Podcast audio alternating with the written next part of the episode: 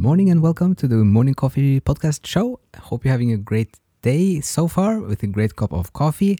It's really foggy up here, so it's going to be a sunny day, but it's it's the first time we've been here a couple of years uh, all together, and it's, it's been you, you can barely see the neighbor neighboring houses here, so uh, it's a it's kind of a yeah, almost like a bit mystical uh, atmosphere outside, and we had just one topic for today, which is um, something that's useful to have kind of a, a, a, foothold of sorts when we talk about the medieval times and understanding the whole era between the, the Roman Empire, the ancient world, and all, all the way to the Renaissance. And this is where the seat of the papacy was.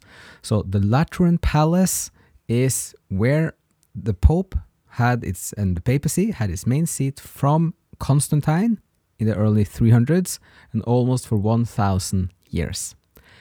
It doesn't have quite the same significance today because you have the Vatican, so eventually the papacy was moved to the Vatican, but for almost 1000 years it was in the Lateran Palace in the Lateran Square.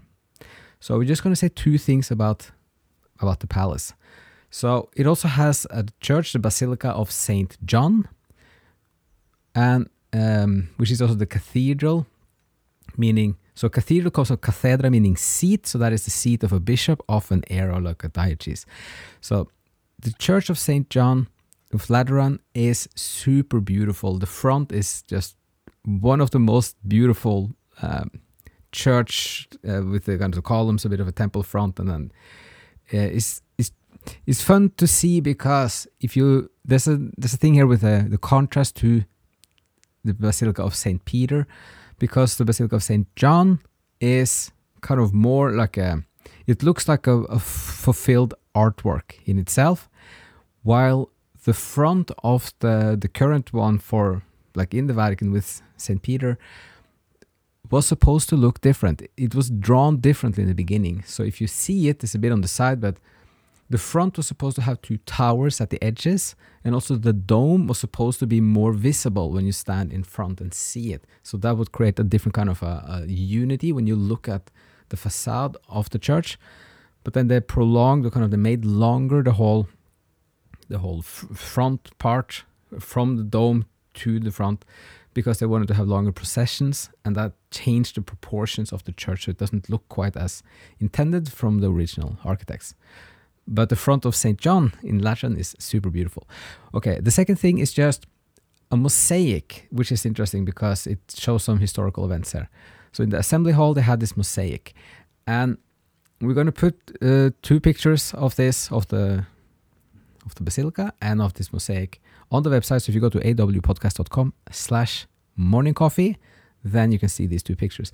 So the mosaic is a Byzantium mosaic and it's, it's the mosaics are beautiful. And just to add one little thing, they chose mosaics instead of paintings because mosaics were supposed to be eternal. Like the frescoes will over the centuries fade, while the glass bits uh, were seen to be eternal. So that's why they chose mosaic for some of these image images. So what we see here is in the in the middle there's a little dome and then you have uh, just a fully biblical image with the apostles, and then in the center you have the Christ figure.